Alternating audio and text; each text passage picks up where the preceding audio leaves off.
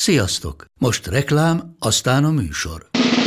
A műsor, valamint az élményekkel teli utazások, személyre szabott ajánlatok és állandó kedvezmények támogatója a MolMove hűségprogram.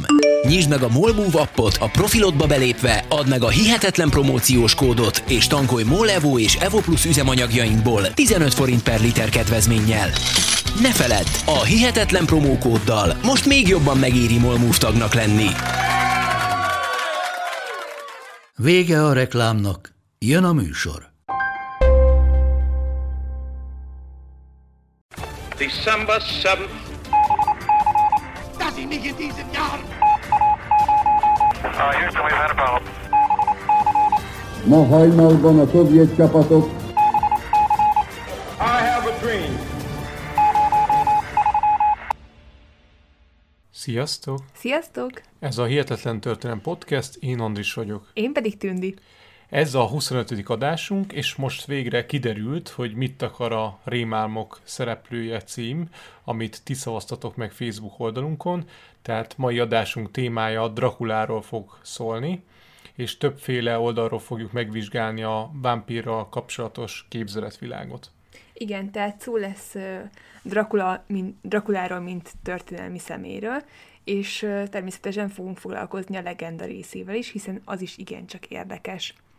És most fel is szeretnénk hívni a figyelmet arra, hogy hamarosan kikerül a következő szavazás a Facebook oldalunkra, úgyhogy dönthettek, hogy a huszonhetedik adásunk témája, vagyis hogy a következő utáni adásunk témája mi legyen. Az A opció az, hogy epizódok egy távoli diktatúrából, a B opció pedig keresztény üldözés a huszadik századi Magyarországon. Igazából mi mindkettő iránt nagyon lelkesek vagyunk, úgyhogy rajtatok áll, hogy miből fogunk felkészülni. Úgyhogy gyertek a Facebook oldalunkra és szavazzatok! És akkor térjünk is rá mai témánkra, és az adásunk első felében először Dracula történelmi szerepéről fogunk beszélni.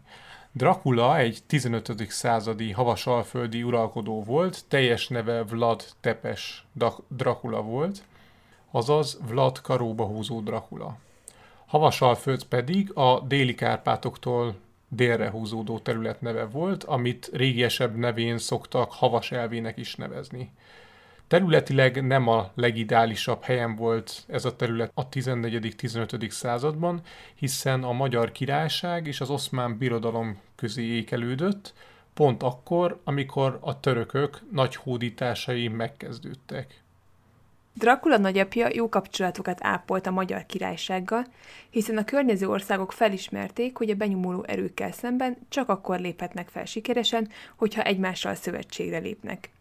Nagyapja halála után a fiatal Vlad, aki Dracula édesapja, tehát most öm, egy másik Vladról beszélünk, erdélyi városokban élt a Magyar Király szövetségeseként, de mint világot járt vajda, állítólag Lengyelországban és Bizáncban is élt egy ideig. Dracula édesapja, Vlad, ezernégyszázharmincegyben Nürnbergben belépett a Societas Draconistrarumba, azaz a Sárkányos Társaságba, ami Luxemburgi Zsigmond által létrehozott főúri családokat magába tömörítő szerveződés volt, melynek célja az igaz hit védelme, amit akár önfeláldozás árán is meg kell valósítani. A rend szimbóluma egy sárkány volt, ami a saját farkával fojtotta meg önmagát, ez pedig azt jelképezte, ahogyan a rend tagjai képesek voltak feláldozni akár magukat is a nemes ügy érdekében. Vlad, vagyis ugye Dracula édesapja, maga is hordta és használta a sárkányos emblémát, ami még ma is megtalálható több havasalföldi épületen. A rendnek köszönhetően került a család neve mellé a Dracul jelző is, ami latinul sárkányt jelent, és annak idején románul is ezt jelentette, viszont később a nyelvben ez átalakult, és most már a Dracul szó ördögöt is jelent. Tehát adásunk főszereplőjének a neve, hogy Vlad Tepes Dracula, igazából ez egy örökség volt, hiszen a Dracula kiegészítést vagy nemet, ezt is az édesapjától örökölte. Habár nem bizonyított, de egyes történészek szerint a hírhedt Dracula Segesváron született ezernégyszázharmincegyben.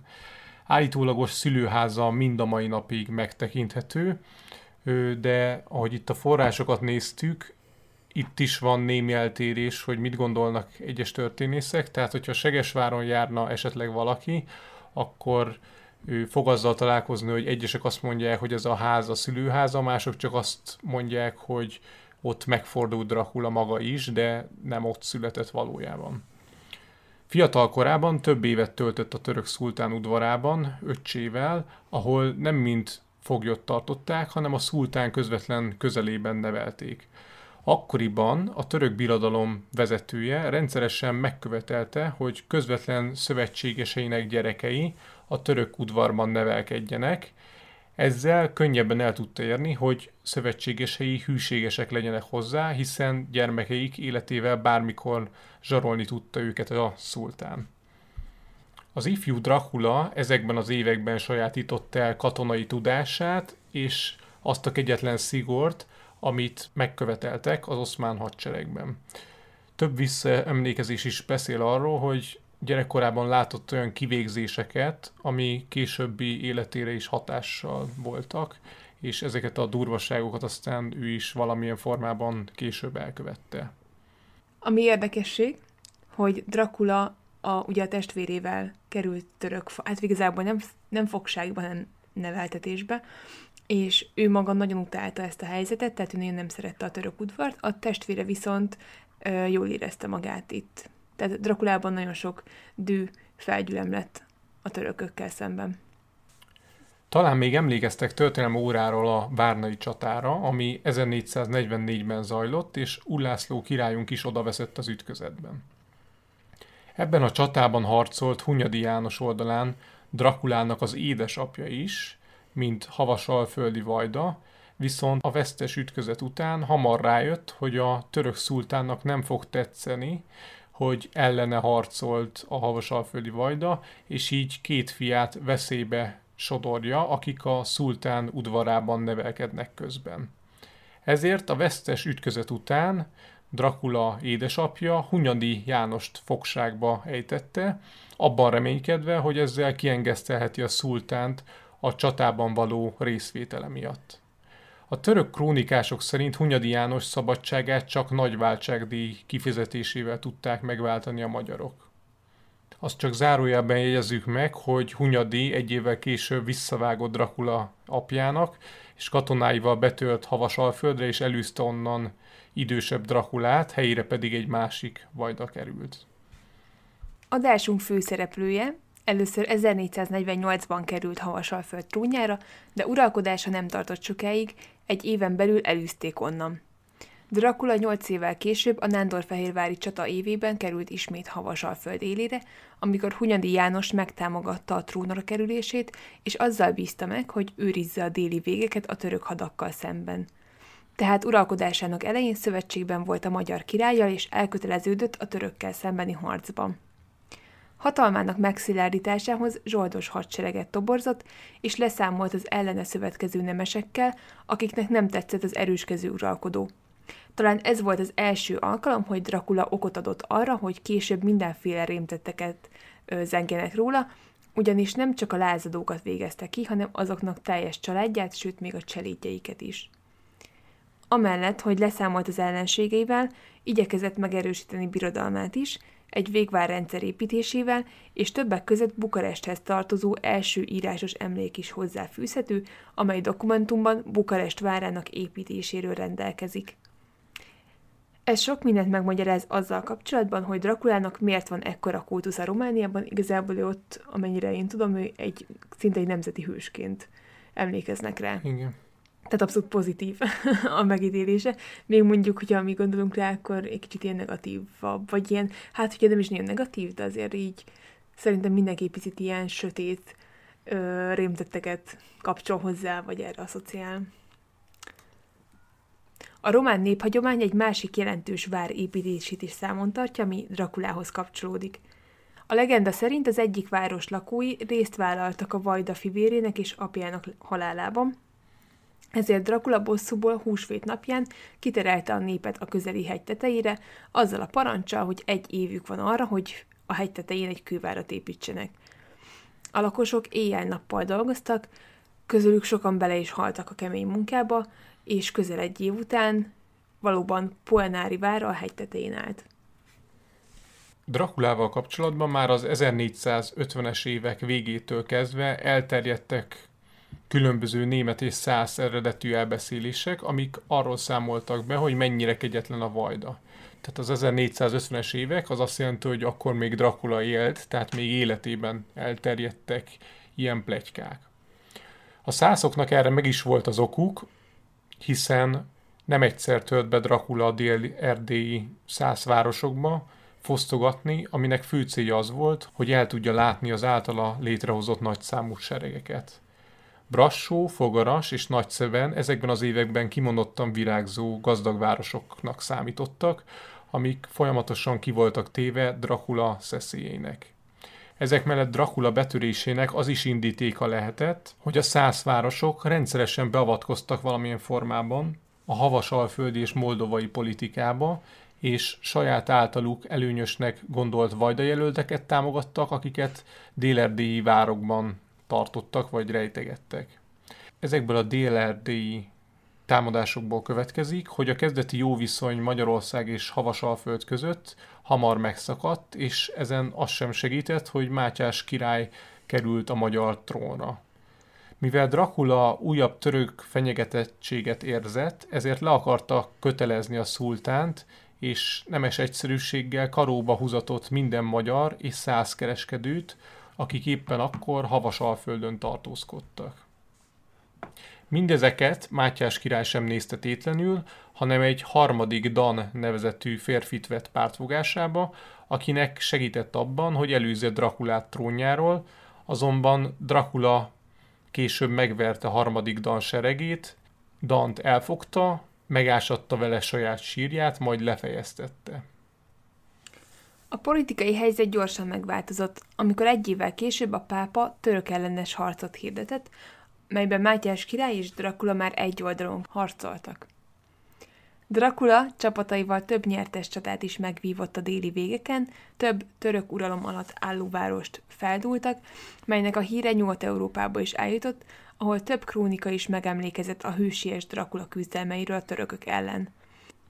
Ezek alatt az idézőjeles hősies küzdelmek alatt volt az is, hogy állítólag húszezer embert húzatott karóba Dracula, aminek a kegyetlenségeinek a híre eljutott egészen Törökországig, úgyhogy egy hatalmas ellentámadást szerveztek Dracula ellen, és amikor odaértek a török csapatok, akkor, akkor a leírások szerint akkor egy karóerdő fogadta őket, nagyon sok halottal, és a török csapatok vezetőinek visszaemlékezése szerint ez egyrészt elrettentette őket, ugyanakkor le is nyűgözte őket az, hogy Dracula milyen kegyetlen uralkodó, és egy olyan vezető, akitől valóban érdemes félni. A török ellentámadás akkora erejű volt, hogy Dracula nem tudott ellenállni a túlerővel szemben, és úgy nézett ki, hogy megpróbál átpártolni az ellenség, vagyis a török oldalára.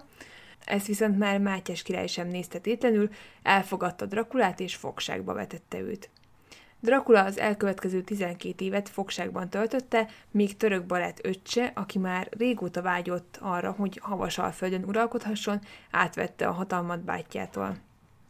Azt kevesen tudják, de Dracula fogságát a Visegrádon található híres Salamon toronyban töltötte, egészen addig, amíg Mátyás meg nem kegyelmezett neki, és úgy nem döntött, hogy a kegyetlen ex-uralkodót is hasznára tudja fordítani a Szerbia elleni hadjárat során. További érdekesség, hogy Mátyás és Dracula kapcsolata annyira megjavult a fogság évei alatt, hogy Dracula második felesége Szilágyi Justine lett, aki nem más, mint Mátyás unokahúga.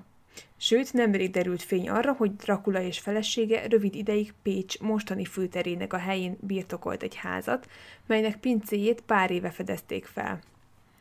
Azt, hogy Dracula lehetett a tulajdonos, egy Dracula halála után egy évtizeddel készült adásvételi szerződésből következtették ki, ahol a volt tulajdonosként a vajda és özvegye van feltüntetve. Az igazából ugye még a jövő történészének a feladata, hogy kiderítsék, hogy a talált pince valóban ő, ahhoz a házhoz tartozott, amiről az adásvételi szerződés szól, és élte egyáltalán rövid ideig Dracula Pécsen. Hogyha bebizonyosodna, hogy valóban Dracula pincéje van a pécsi főtér alatt, akkor az biztosan nagy turista csalogató látványosság lenne a jövőben, de hát ugye Pécs főtere enélkül is gyönyörű. A Szerbia ellen vezetett hadjárat amiben Dracula is részt vett, sikeres volt, azonban kegyetlenségei itt sem szűntek meg. Ezt követően tért vissza országába Havasalföldre, hogy ott elfoglalja a trónját, viszont uralkodása nem tartott sokáig. Közvetlenül hatalomra kerülése után a már többször megalázott földes urak a törökök segítségével elfogták a negyvenöt éves Drakulát és meggyilkolták. Levágott fejét pedig a legenda szerint a szultánhoz szállították Isztambulba. Ezzel végződik a könyörtelen vajda élete, azonban, mint ismeretes, itt a történet korán sem záródik le. Amikor Vlad Tepes történelmi szerepét vizsgáljuk, érdemes kihangsúlyozni pár dolgot. Egyrészt kegyetlen uralkodása mellett sokkal jobb lett a közbiztonság Havasalföldön, és jóval kevesebb bűntényt, gyilkosságot követtek el, természetesen attól félve, hogy az elkövető büntetése garantáltan karóba húzás lesz. A másik fontos kérdés, hogy több krónika is arról beszél, hogy Dracula felégette a városokat, falvakat és elkobozta az élelmet. Ezek a cselekedetek több esetben a törökök elleni taktika része volt, amikor a felperzselt föld taktikáját alkalmazta Dracula. Ennek a taktikának ugye az a lényege, hogy a betörő csapatoknak semmit sem hagynak hátra. Tehát, amikor Draculáról beszélnek, és arról, hogy mennyire kegyetlen volt és mennyi város felgyújtott, azoknak egy része az annak köszönhető, hogy egyszerűen csak próbált védekezni a török betörésekkel szemben minél hatékonyabban. Ezek mellett érdemes még azt is kihangsúlyozni, hogy a történelmi szerepe a, roma, a románok szempontjából mennyire fontos, hiszen egy olyan uralkodó volt, aki egy nagyon nehéz helyzetben próbálta megerősíteni országát, miközben a környező, nagyobb méretű hatalmaknak volt kiszolgáltatva. Arról se feledkezzünk meg, hogy Bukarest alapításában is fontos szerepe volt, és mindezek a tények jól magyarázzák, hogy miért van ekkora kultusza Romániában Draculának, amellett, hogy nyilván a vámpír történetekből megpróbálják kihozni a maximumot turisztikai szempontból a szomszédaink. Most pedig nézzük meg azt, hogy a korabeli történelemírás hogyan emlékezett meg Draculáról. Ahogy már mondtuk, a története nem fejeződött be halálával, sőt még Dracula életében különböző pamfletek terjedtek róla Nyugat-Európában. Az egyik legismertebb ilyen jellegű fennmaradt írásos emlék Strasbourgban jelent meg német nyelven, és hat oldalon keresztül sorolja Dracula rémtetteit. Nagyon változatos eseteket sorol fel, melyekben egy hasonlóság található csak, szinte minden esetben karóba húzta az érintett embereket, akik ugye vétettek ellene, vagy, vagy hát lehet, hogy nem. A teljesség igénye nélkül pár példa. Erdélyben felgyújtott egy falut, a túlélőket elhurcolta Havasalföldre, majd ott karóba húzta őket. Egy rivális családot kiirtatott, legkisebb tagjától kezdve egészen a legnagyobbikig, mindegyiküket karóba húzta. A külföldről érkezett követeket szálláshelyükre záratta, és a szálláshely előtt karókat állított fel elrettentésképpen. Egy másik történetben a Barcaságba betörve a gabonát felégette, Brassó elővárosát felgyújtotta, majd a foglyokat a város melletti kápolnánál karóba húzatta, miközben ő a karók árnyékában megterített és jó ízűen elfogyasztotta a reggeliét. Szintén egy másik történetben egy pap arról prédikált, hogy a bűnök nem bocsátatnak meg, hogyha az ember a jogtalanul szerzett jószágot nem adja vissza jogos tulajdonosának. Dracula meghívta ezt a papot magához, és vacsorát adott számára, ahol ketté tört egy kenyeret. A pap egy idő után a kenyér egyik felét megette, ezek után pedig Dracula kijelentette, hogy a kenyér mindkét felét magának szánta, és így a pap jogtalanul elvette a tulajdonát, majd a meglepődött papot, hát mi meglepetés, karóba húzatta. Ez a forrás oldalakon keresztül sorolta fel az ehhez hasonló történeteket, viszont van, amikor nem karóba húzás történik, hanem például egy nagy üst tetejére átlyukasztott deszkákat tettek, amikbe az emberek feje pont belefért. Ennél a kivégzési módszernél a, hát a bűnösöket, vagy éppen azokat, akiket nem kedvelt, fejjel lefelé beleállította egy fazékba, csak a fejük lógott bele az üstbe, majd megtöltette vízzel az üstöt és tüzet rakott alá. Ahogy már említettük, a németek és szászok különösen kegyetlennek mutatták be Draculát, melyre jó okuk is volt, viszont vannak másmilyen nézőpontok is. Például az orosz krónikák arról írnak, hogy Dracula nagy és bölcs uralkodó volt, aki igazságos bírája volt a népnek, amellett, hogy mindezeket kegyetlen módszerekkel tette. Tehát a szláv szemszögből már egy kicsit árnyaltabb a kép, hiszen nem csak a kegyetlenkedéseiről emlékeznek meg, hanem arról is, hogy ezeket szerintük jogosan követte el. Létezik egy olyan elmélet is, hogy Mátyás király kezdte el terjeszteni a történeteket azért, hogy elterelje arról a figyelmet, hogy nem vezetett komoly hadjáratot Mátyás király a török ellen, annak ellenére, hogy Nyugat-Európából nagy mennyiségű pénzt kapott erre. Tehát a történetek terjesztésének az volt a lényege, hogy inkább Dracula kegyetlenségeivel legyenek elfoglalva Nyugat-Európában, nem pedig azzal, hogy Mátyás királya kapott pénzzel nem csinál semmit. Összességében kijelenthető, hogy a Dracula történetek egy része azért kezdett elterjedni Európa szerte, mert felismerték, hogy az emberek számára érdekesek és szórakoztatóak a rémtörténetek olvasása. Az írásos emlékekről már beszéltünk, de nem csak írásos formában terjedtek történetek Draculáról. Egyre több templomban jelentek meg Dracula ikonográfiák, főleg Ausztriában. Volt olyan oltárkép, ami Pilátust Dracula képében ábrázolta, amint kihallgatja Jézust és ítéletet mond felette. Tehát, hogyha a Dracula legendák alapjait nézzük, akkor nagyon sokféle és színes, hogy hol jelent meg Dracula a késő középkorban. A sok rémtett között viszont nincs felsorolva az, hogy Dracula bármikor is vérrel táplálkozott volna. Bram Stoker volt az, aki összemostan a néphiedelem vérszívó démonait a havasalföldi Dracula gróffal, amikor megírta ezernyolcszázkilencvenhétben nagy sikerű könyvét, a Draculát. Ahhoz, hogy jobban lássuk, hogy hogyan vált Dracula gróf vámpírrá Bram Stoker történetében, először nézzük meg, hogy egyáltalán milyen népi hiedelmek voltak a vámpírokkal kapcsolatban. A néphiedelmek szerint négy fontos jellemzők van a vámpíroknak. Visszajáró halottak, akik éjszaka térnek vissza, és nap felkeltéig tudnak tevékenykedni. Vérrel táplálkoznak. A hagyományos vámpírok járványt is képesek terjeszteni a harapásukkal, tehát ki tudja, most is mi van a Covid hátterében. És végül más lények formáját is fel tudják venni, például tudnak patkánnyá, denevérré vagy farkassá változni.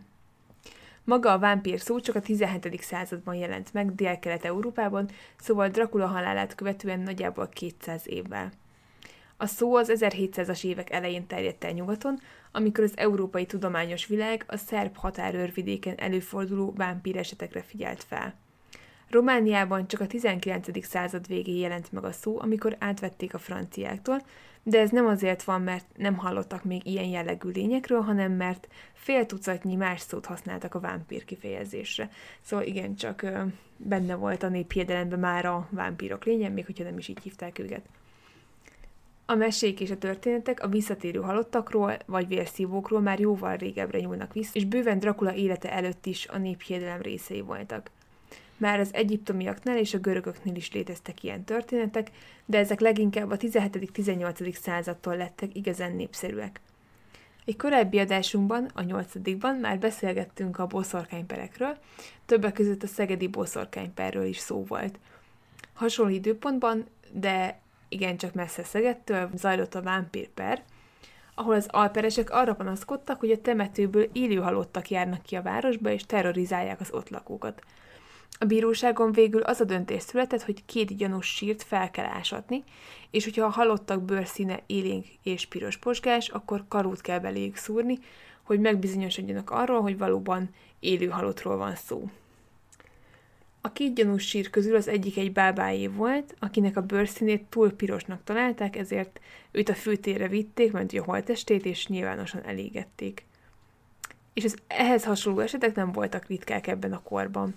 A temetkezések során több olyan módszert is használtak, ami megakadályozta a néphiedelem szerint, hogy a halott vámpírrá változzon később, és visszajárjon, ugye így kísérteni. Ilyen módszer volt az, hogy a halott személyre pénzt helyeztek, vagy pedig a szájába tettek pénzt. Az évek alatt jó pár neves író, mint Tolstoy, Dumas és Verne kiadott vámpírokkal kapcsolatos kisregényeket vagy történeteket, míg nem ezernyolcszázkilencvenhétben megjelent Bram Stoker Dracula című regénye, ami hatalmas lökést adott a vámpír mítosznak, melynek hatását még bőven érezzük napjainkban is. A regény abban a szempontból is úttörő volt, hogy előtte még soha nem kapcsolták össze a történelmi Draculát a középkor óta egyre jobban terjedő vámpírtörténetekkel. Fontos mozzanat a Dracula regény megszületésében Vámbéry Ármin, a magyar keletkutató megjelenése Londonban. Vámbéry az ezernyolcszázkilencvenes években pár hét alatt a londoni művészvilág és értelmiség ünnepelt vendégévé vált.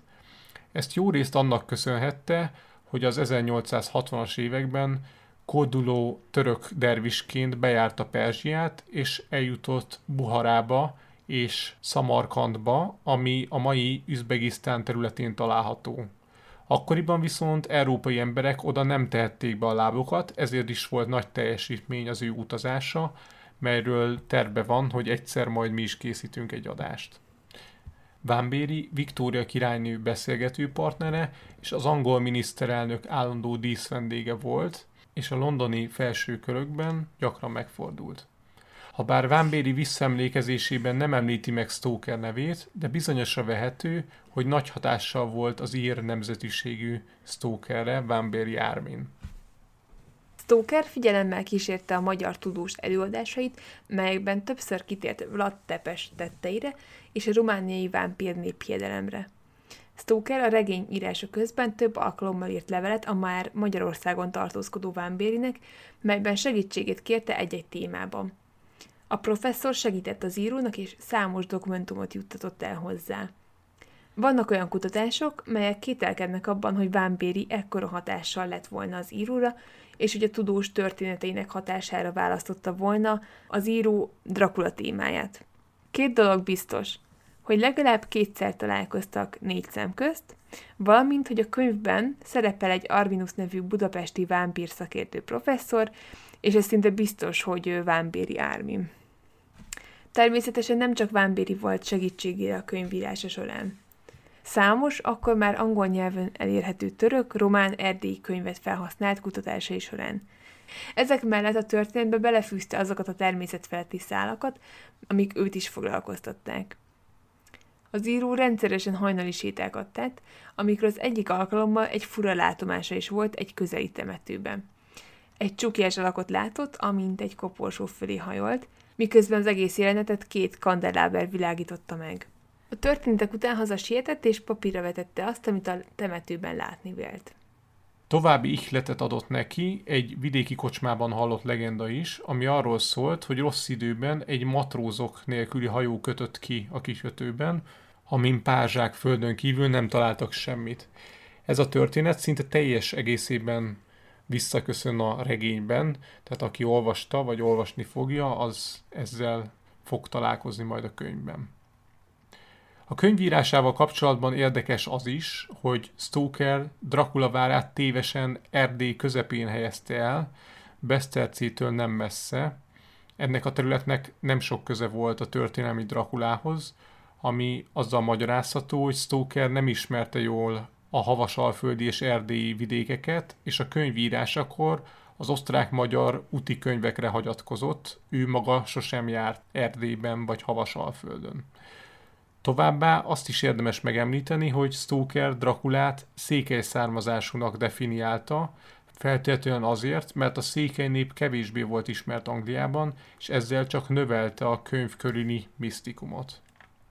Bram Stoker Dracula könyvének első kiadása nem aratott nagy sikert, mivel sárga borítóval jelent meg, ami akkoriban a pornográf tartalmat jelölte. A második kiadás nem sokkal később beváltotta a reményeket, és hatalmas siker lett a könyvből, amit két-három évtizeddel később már mozgóképfilm formátumban is élvezhettek az érdeklődők. A Dracula filmek kapcsán muszáj beszélnünk Lugosi Béláról is, akinek a Dracula alakítása igazán legendás, és talán azt is mondhatjuk, hogy külföldön ismertebb Lugosi Béla neve, mint itthon, habár nyilván itthon is nagyon sokan hallották és ismerik. Mi most egyébként megnéztük az Andrisról ezt a filmet, amúgy én nem szeretem a horrorfilmeket, úgyhogy én az elején úgy álltam hozzá, hogy nem akarok félni tőle, és nem akartam sötétben megnézni, és aztán kiderült, hogy abszolút alaptalan volt a félelmem, hiszen hát igazából az adott kor technológiái nem nagyon tették lehetővé, hogy ijesztő filmeket készítsenek, de egyébként érdekes megnézni ezt a filmet, tehát tényleg már majdnem száz éves. Tehát képzeljetek el zsinegeken lógatott denevéreket. Igen, igen, abszolút ez a kategória, és igazából egy kicsit emiatt komikus volt nézni, viszont, viszont tök érdekes, és, és tényleg egy ilyen legendás film. Tehát, ha érdekel titeket Dracula, akkor javasoljuk, hogy mindenképpen nézzétek meg ezt a kultfilmet, ugyanakkor jó tudni róla, hogy nem annyira jól öregedett, egy közel száz éves filmről beszélünk, valamint érdemes azt is megemlíteni, hogy a gazdasági világválság környékén kezdték el forgatni a filmet, így a tervezett büdzsé nem állt rendelkezésre, és teljes jeleneteket kellett átírni, vagy kivenni a forgatókönyvből. Lugosi Béla harcolt hadnagy rangban az első világháború során a betörő orosz csapatok ellen, és többször is súlyos sérüléseket szenvedett. A tanácsköztársaságban vállalt komolyabb szerepe miatt elhagyta az országot, először Bécsbe, majd Németországba és végül Amerikába menekült. A Magyarországon színészként dolgozó Lugosi Béla külföldön is színészként próbált meg elhelyezkedni. A Dracula szerepével kapcsolatban szerencséje volt, mivel a színész, akire eredetileg osztották volna a gróf szerepét, meghalt. Lugosinak pedig annyira kellett a munka, hogy szinte bagóért elvállalta ezt a filmszerepet. Az ikonikus alkotása annak is köszönhető, hogy akkoriban még nem tudott igazán angolul, így a szöveget fonetikusan kapta meg, tehát fonetikusan írták le neki, és ez a filmben is hát tetten érhető, viszont ez egy ilyen egzotikusságot is kölcsönzött az alakjának. Kevesen tudják, hogy a sminkjét ő maga készítette el, és ezzel magára is haragította a stúdió neves sminkmesterét. Sajnos a horror zsánerből sosem tudott kikerülni, és kevésbé nívós filmekben játszott pályafutása során. Aki esetleg látta a Tim Burton-féle Ed Wood filmet, ami a filmtörténelem egyik legrosszabb rendezőjéről szól, ott is feltűnjük Lugosi Béla személye, mint a lecsúszott színész karakter, aki még Ed Wooddal is hajlandó volt összeállni. Idős korában teljesen elszegényedett, súlyosan drogfüggővé vált, és ezerkilencszázötvenhatban elhunyt, temetésének költségét pedig állítólag maga Frank Sinatra állta. Színészi pályájának legmeghatározóbb szerepe még a túlvilágra is elkísérte, ugyanis Dracula jelmezében temették el Lugosi Bélát. Köszönjük, hogy meghallgattátok az adást! Reméljük elnyerte tetszéseteket, és ne felejtsétek el, hogy Facebook oldalunkon tudtok szavazni a huszonhetedik adás témájáról. Találkozunk legközelebb! Sziasztok! Sziasztok! A forrásokat megtalálhatjátok a leírásban, vagy a hihetetlentörténelem pont simplecast pont com-on. Kövessétek a Facebook oldalunkat is, a Hihetetlen Történelem Podcast Facebook oldalt, ahol három naponta jelentkezünk érdekes villámtörikkel. Örömmel fogadunk e-maileket is, a hihetetlentörikukat gmail pont com e-mail címen, hogyha esetleg kérdésétek, észrevételetek lenne az adással kapcsolatban. A podcastet megtaláljátok az Apple Podcast adatbázisában, Spotify-on, Google Podcasten és még sok más helyen is. Hallgassatok minket máskor is. Sziasztok! Sziasztok!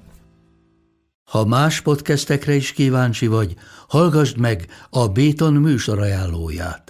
El tudod képzelni, hogy a podcastet, amit éppen most hallgattál, fél év múlva már a mesterséges intelligencia generálja? Mi sem. De ha érdekel, eljött-e már a gépek lázadása. Hallgass bele az Embertelen Podcastbe. Orsós Lajos vagyok, a műsor házigazdája. Egyelőre még élőben. Egyelőre. Fedezzük fel együtt, hogyan ismerkedik, randizik, mesél és vitatkozik Betty és Péter. Két teljesen mesterséges intelligencia. Lajos, a podcast címét mond még egyszer, léci. Oké. Okay. Embertelen Podcast. Ez a műsor a Béton közösség tagja.